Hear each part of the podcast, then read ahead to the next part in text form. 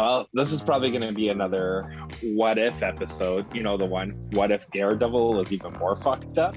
Because we're talking movies. We're talking Don't Breathe, starring Stephen Lang, Jane Levy, and Dylan Minnette. Written by Rodo Sagas and Fed Aliv, and directed by Fade Aliv. Chris, there is nothing a man cannot do when he accepts the fact that there is no God. Yeah, except have another quote because that's literally like the best quote in the whole fucking movie. So that's the one I've got.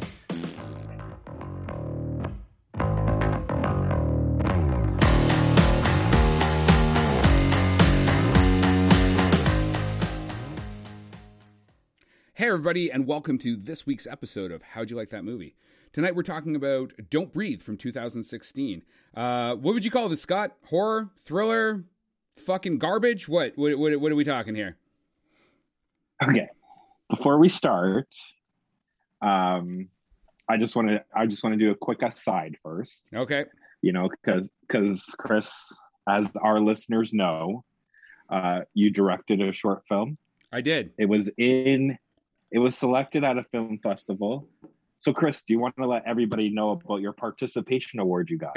it wasn't a participation award. There was only five awards, and there was like fucking thirty-two films. Fuck you. yes, our film won Best Visual Storytelling at the KW Film Fest in 2021. So we're we're pretty stoked about that. So as I as I said in the post, uh, I guess I know what I'm fucking talking about when it comes to movies, or at least I know how to make them. So anyway, on that topic, let's talk about a fucking movie that probably shouldn't have been made. Let's go. Really, like, um, like to answer your question, I think this is more like a, um, it is a horror. I'd say it's more like suspense horror, like a claustrophobia kind of thing, like enclosed space kind of horror film, right? Basic. Uh, and to be honest, like, I think it was well done. Like, and, and that's the thing that I'm, I'm super interested because I think we're going to get into like the director and everything like that. Like, and watching this and then knowing as well kind of the journey you're you're starting with your kind of career trying to to get into being a director you're kind of following his path with short films at rapid pace getting getting made right and then eventually i'm sure your film one of your films would get picked up by sam raimi too on a youtube video and say fuck it let's let's go do evil dead Yeah. So uh, for those who have no idea what the fuck Scott's talking about because he didn't give it any context, uh, Fadid Al- uh, Al- I'm not even gonna any Fadid, the the director or whatever. Uh, he had a short film in 2009 called Panic Attack or Attack di Panadicio. Um, he put it online and uh, he his here so here's his remarks actually in a BBC interview. I uploaded Panic Attack on a Thursday, and on Monday my inbox was totally full of emails from Hollywood studios. And I mean, following the widespread media coverage, uh, Alvarez was offered a thirty million dollar deal with Ghost House Productions, and we know that that ended up turning into the the remake of The Evil Dead and became the became Evil Dead, right? So. Yeah, not a bad way. You know, make a little in a short film he made for like five hundred dollars, and then he he yes you know, but it, that wasn't his first short short film no, Like, but that was the one that went that was the one that went viral. yeah exactly right and i think kind of like uh, i was saying like as we you know you you can toot your own horn a little bit a little bit more a little bit here with your short film right and then you already told me you already got another script that you're working on getting ready for another short you're kind of looking on Yeah, we're And- actually we're doing a we've got script development happening like right now, like like currently the writer is probably writing uh, for a film we're gonna get shot probably pretty quick, uh, and then I've got another script that's already in the can, not in the can, but like in the folder, basically waiting for a, a second run at it. So yeah, man, you got to just turn this shit out, right? Like turn it out like a trick. well there's good things you know there's two things you know what to do right But I want to I want to talk about this fucking this this this fucking film, man. Um, so this has an 88% critics rating on Rotten Tomatoes and a 78% on uh, audience rating, and I was like, people are fucking stupid. Like there is a premise here that works, and it's, it's I remember turning it on. It's like 100. It's like 88 minutes long. I'm like, okay, great. It's like under an hour and a half. That's that's good. We're in the sweet spot. And this sucker does it falls apart. It this, this film cannot last an hour and a half. It's sort of like you, Scott. It cannot last an hour and a half. Um, I, I wouldn't say that. Uh, does it have its faults? it has Yes. lots of faults. Do you want me to start listing them Right. off? or- Well, is your first fault that this movie is in a world that there is no DNA evidence? no, no, no. It's it's it's other plot holes and like characters just making bad decisions. Uh, like but the that's every horror movie. Yeah, but I mean, okay, so right off the bat, like, why does a blind old man have a bunch of fucking cash in his house, right? So we, as soon as that happens, Well- I'm like, go ahead. Is there a reason? yeah, because it, it was literally explained. It was not explained. Why is it cash in the house? What? Because he won the settlement Uh huh.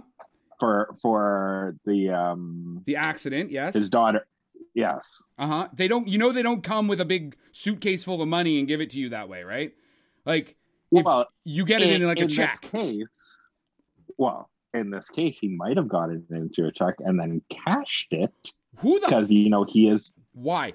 Well, Why? he- It- let, okay, us go with this, man. Tell me, tell me why this right. old man's got fucking living in a broken down house and he's got fucking five hundred thousand or whatever it ended up being cash money. it was it was like a million. or Yeah, cash money in a fucking safe. Let's go. Go ahead. I, I want to see this. what what they did was it kind of went into the um the well the character base that he's blind. So it kind of put Yeah, it blind in blind, blind people don't have bank accounts, right?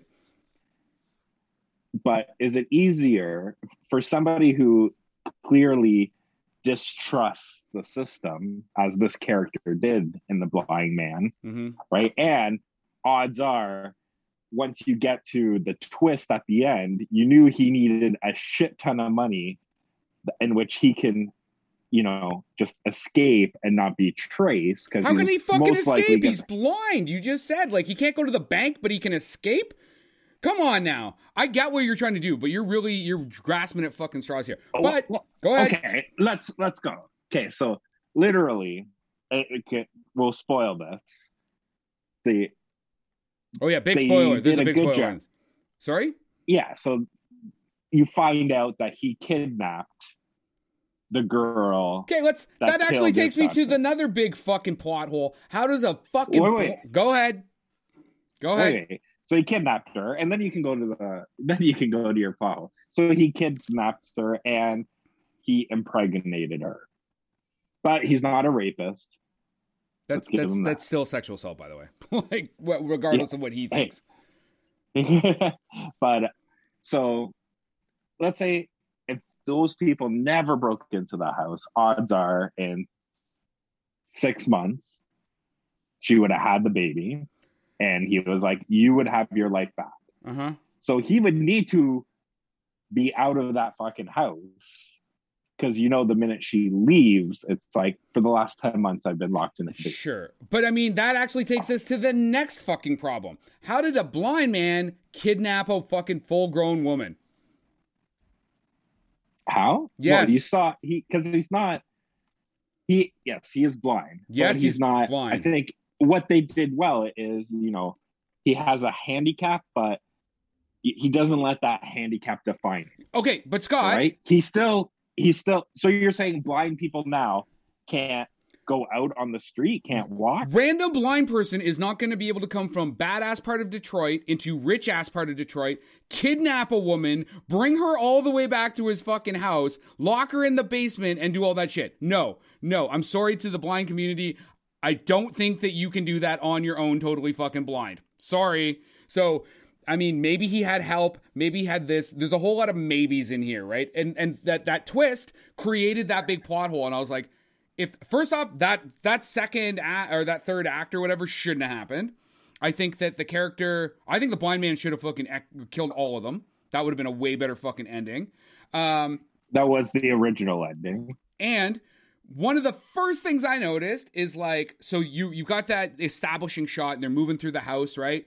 Like the camera's moving through the house, and we see we see the like Beretta or whatever that's like taped underneath the bed, right? Or it's actually in a holster. hmm Okay, I'm fucking Army Ranger. I got a million dollars of cash in my house. I'm fucking blind. I've I'm already got like I got some crazy shit happening in the basement. I hear people breaking into my house. You know what the first fucking thing I'm doing? The first thing every American's doing, even if they're not Army Rangers, is they're grabbing that fucking pistol. Then he's coming downstairs, bang, bang, bang.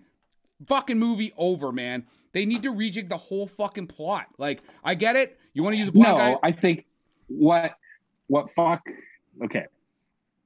Again, this is this is a villain that's technically incognito, right? Because he's on a desolate street that no one else lives on. He was the last he's the last survivor on that house, right? I got it. Yeah, yeah, yeah. So in reality, I think if you look at where the film's going to lead with the um, the twist, the, the thing that fucks him up is the oh, I don't even remember his name, but the the boyfriend, like because they all had weird like Rocky, not Rocky. Rocky was the Money? girl. Um, yeah, money, money. or Alex? Like the, the good kid or the what bad did kid? he? The bad kid. Yeah. But what what did he say? I know what's in your basement, and I'm here to get it out. Mm-hmm. So the blind guy's thinking he knows about the kidnapping. So that's when he went off all all crazy. For all you know, it's still a desolate street, and he could have raccoons coming to, into the house. He could have people just wandering into the house. Whatever, man. Being Whatever. or whatever, right? Anyway, as soon as like, and again, and the other, so they had an issue even just with like the wardrobe. Like, uh, my note to me myself is like, these kids look, did not look shabby enough. I've seen Eight Mile. Okay, I know what fucking poor kids in Detroit are supposed to look like in fucking movies, and these kids were like way too polished up. Their teeth were all all nice, and then it, and like the clothes looked like they were brand new. Like they didn't even like distress them in wardrobe. They were just like, oh, you got a fucking poofy jacket. You got this. Out you go. You guys are poor now. Fucking have a great day, right? So it just No, took me out it- of the fucking makes- moment, man. No, it makes sense that they would have brand new clothes because they're going in and doing these robberies, right? And that's what they're spending their money, on. Uh huh. right? New 'Cause the clothes to do. money. They're spending. They're spending their money on new clothes to do robberies. Okay. Um, exactly. Okay, so what I wanted to do, so before, so obviously, uh, Fadid did uh, Panic Attack. He gets hooked up for with the Evil Dead. So I hadn't watched Evil Dead, and I'm like, all right. He was co-writer on that as well. Uh, the other writer is uh, Soto Sayagues or whatever, uh, who worked on Evil Dead with him and Don't Breathe 2, which is coming out. Or is it already out now? I think it's already. It's already out. yeah, and he's so also the director. The writer's the director on that. Um, Yeah. so I went back and watched Evil Dead. I'm like, okay, these guys clearly can't fucking write a script to save their lives. Like, what is going on? Evil Dead is fucking off the hook, man. Oh my god, that movie's crazy violent. I mean, they are dealing with like source source material from Sam Raimi, but I mean, they built that whole script up. Like, it was fine. so I don't know what the fuck yeah, happened. in and this this, well, this film's literally, um, this film was made as a an answer to the criticism they had for for Evil Dead, in which it was all visual ex- uh, effects, it was all bloody. Um, It was and, very you well done. Supernat, it's supernatural tropes. So they literally took this film next, right? And then they turned it on its head. So it's not um it's not bloody at all. hmm Um you know, the the villain, quote unquote, uh the blind man is not supernatural and he's technically the one with the handicap That's right. in the film, right? And um yeah, it was way more claustrophobic. Like I, I enjoyed a lot uh the Evil Dead that they did. Um and to be honest, like this film was on my watch list for years. Like since it came out, it's been on my watch list and I haven't watched it until we did it for this, right? Like it was always like, oh, I'll watch it later kind of thing. But I did enjoy watching it. And like to me, that pitch black um basement scene and how it was crafted and how it was choreographed is what won me in terms of this film. Okay. Well, there you go. Um, So you have nothing to say about that scene? It was fine. Like I said, I was not impressed with this movie at all. Uh, the one thing I did like was the the the DOP, like the cin- it's not actually a super cinematic film, But the DOP is uh, Pedro Luque. He worked on uh, Antebellum, which had amazing cinematography. We uh, you can check out our episode on that. Uh, he's working again on Don't Breathe 2, and he worked with uh, Fadid on the the Girl in the Spider Web, right? So he's got a lot of like great uh, sensibilities. Um, like I said, he he's obviously a very competent cinematographer, but like for example in Antebellum, mm-hmm. there's lots of really cinematic scenes, really interesting like blocking choices and um, like shot setup. Where in this it was just like clean and good, and like he did just a just a like a uh, like a journeyman's job uh, on on on the production, and that to me was like the best part of it. I mean, I like the idea of a blind guy. I think they need to rejig the script. Um, so here's so I've I've got two quotes, and the reason is is because to find a quote that actually like matched what I was thinking, I had to not use the top critics. So I've got Jeff Beck from the Blu Spot, whatever the fuck that is. He says, Jeff says, just take this. This doesn't count if you don't know what it is. Oh, that's what it's called. That's what it, that's what it was listed as. So he says, "Don't breathe, uh, don't breathe." Shows once again that Alvarez is competent is a competent filmmaker when it comes to directing. But thanks to a script riddled with plot holes and idiotic characters, it's clear that he and uh, Sagues still have a lot of work to do when it comes to writing. And I was like, "Yep, hundred percent." And then Wendy Ide of the uh, of the UK Observer, that is the top critic in a top critic uh, classification. She says it's hard to care much what happens to any of these highly unsympathetic characters. I was like, eh, that's also true as well.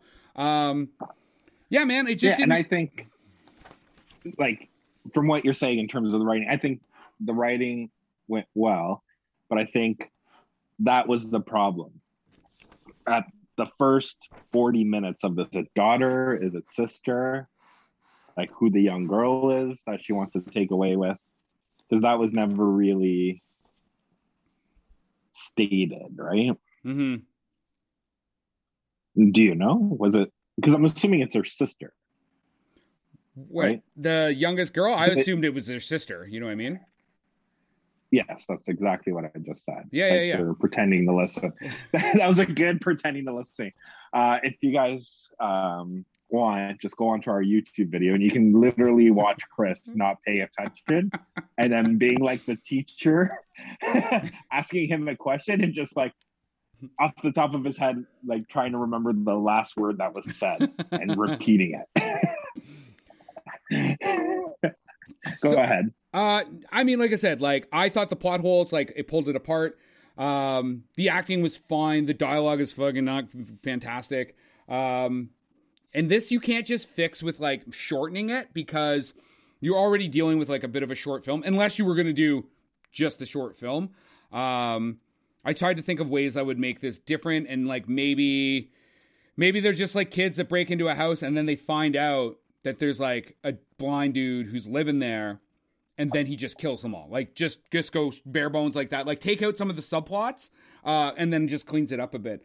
Um, that said, I think that Stephen Lang, the guy who played the blind man, he did fucking awesome. Mm-hmm. He did a great job. I mean, he's got a Tony nod. Uh, he's going to be in Don't Breathe too because it's basically about him. Uh, he was the in the original Manhunter, which is a remake, or which was remade as Red Dragon with like Hannibal Lecter and stuff. Um, he's in Gettysburg, Gods and Generals, Public Enemies, and Avatar one through three. So this guy always plays like old grizzly like military officers. That's like he's typecast in that fucking role or whatever. So um, he played like the I think the like the bad uh, commander in Avatar. Yeah. Now the one thing I'm am interested in the sequel. After watching this, I am interested in watching the sequel because just watching the trailer for the sequel, they're literally going the T2 route. Yes. He is now the T800, where he's the bad guy in the first film, and now he's fucking Liam Neeson and taking Yeah, he's gonna be taking on like gang members and shit like that, right? So, yeah. So he's like the good guy now, right? So I am interested in how they will technically redeem this kidnapper, murderer, rapist. Yeah, yeah, yeah. In a second film. And I mean, maybe they'll you know they'll do a script polish. So this movie made, but just before I even talk about that, this you this might as well have been made by Blumhouse, right? Because they made it for fucking ten million dollars and it did 160 in the fucking box office, right? Like that is like cha-ching.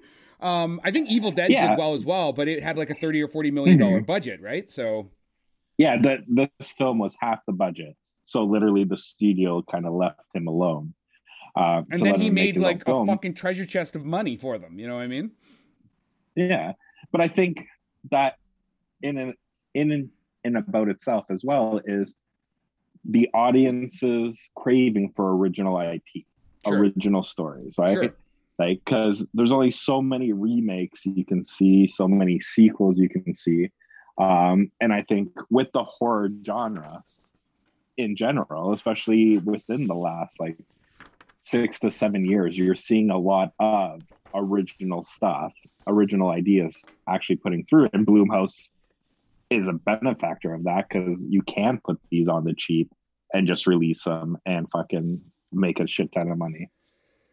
Uh, yeah, I mean, and I mean, horror movies have always been probably one of the most barrier-free entry, other than maybe porn, into the film industry. Like when you think of like John Carpenter and stuff like that, and going back to like George R. Romero and even Cronenberg and stuff like making thrillers and and horror movies gets you a foot in the door. You can make them. You can usually make them fairly inexpensively, and then just even just making a profit, it shows the studio, hey, like I know what the fuck I'm doing over here. And I mean, studios like to make money. That's kind of what they're in the game for, right? Um, the other thing is, I feel like this would have done. It's still, even though with my, I have a big screen, it doesn't translate as well from the like the truly big screen to the small screen. Um, and the same thing with like like e- the Evil Dead that he did.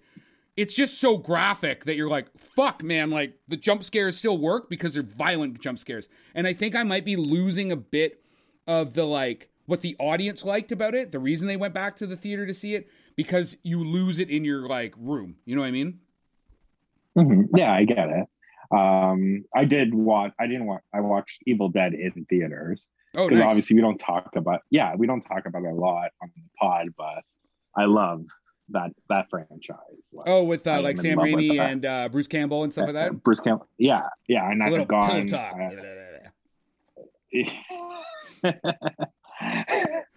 yes, Ar- Army of Darkness. That's good. Um, but to since you get did a quote, I'll give you a little piece of trivia that you might find interesting. I might. Uh, namely because namely because you were talking about the porn industry. hmm Um, that was actually what is used in X-rated films in the tur- in that turkey baster. It was real. What What do you mean? The turkey baster. Yeah, yeah, yeah. They use the same fake cum.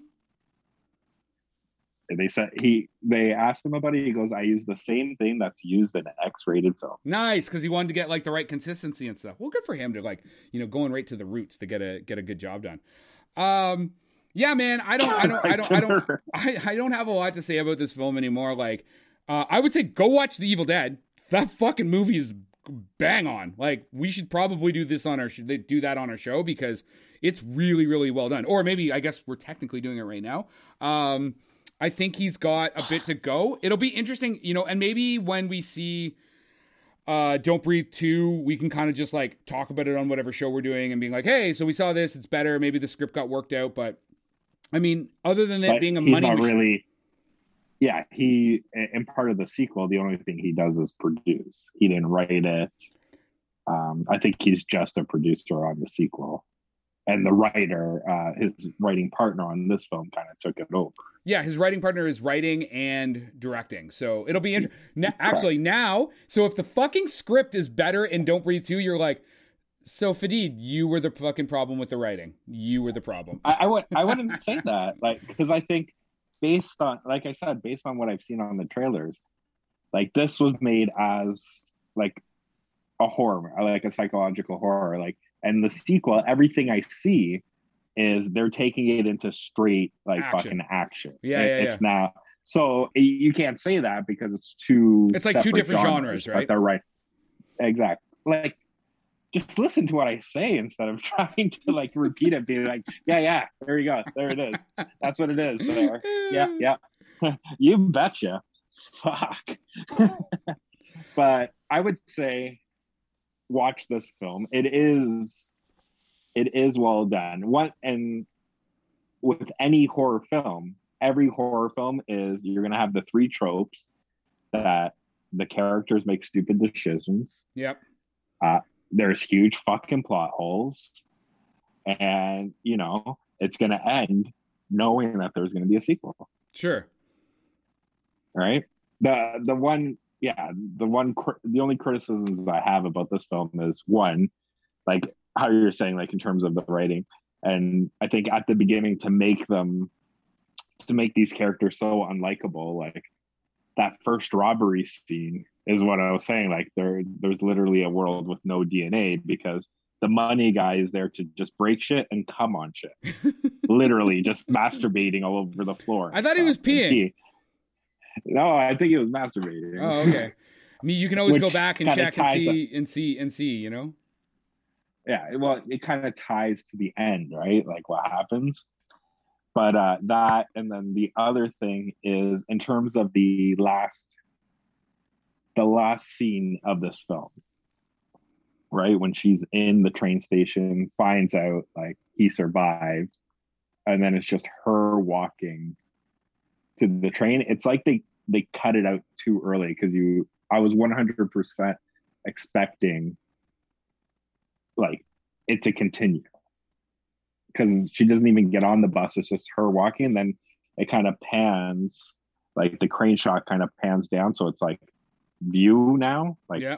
the camera's right behind her and i'm pretty sure i couldn't find it um because when i rented it i didn't have uh online they didn't have the special features but i'm pretty sure it, it literally ends with the camera panning and the blind man being there but they cut it out because that's fucking stupid too. That's what I thought was going to happen is the fucking blind dude was going to show up at the train. I'll be like, come on. How the fuck does that, like, there's no way for him to know that information. Anyway, anyway, whatever, whatever. I fucking said my piece about this fucking movie. Don't watch this movie. It is not, it is a fucking waste do watch it. Do not. No, Scott does have, Hey, you hey. do. Like, listen, this is Halloween.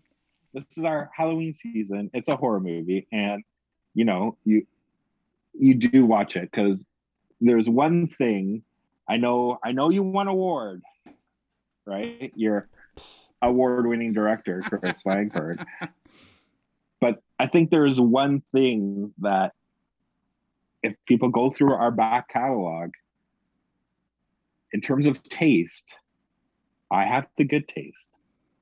And you have the unknown taste. It's like you have COVID and you lost your taste. You kind of, and this episode is 100% uh, a testament to that. It's like you kind of talk like you know what you're talking about, but then you just repeat what I say in a different tone. anyway, okay, listen, the thing's fucking 88 minutes. Watch it, and then you'll know who's fucking right. And hit us up on fucking mm-hmm. our social media and let us know that Chris is right. If you're not going to tell us this Chris is right, don't hit us up on the social media. Uh, anyway, that's all for me. Seventy percent. Go ahead. Go ahead. You already proved it. I was going to say you already proved with Rotten Tomatoes. Seventy percent percent of the audience enjoy this film. anyway, that's all for me. And that is our rant for the day. Please like and subscribe to this podcast. If you're looking to get a hold of us, please go to our website at howdyoulikethatmovie.com. All our social media links are there, and you can email us as well.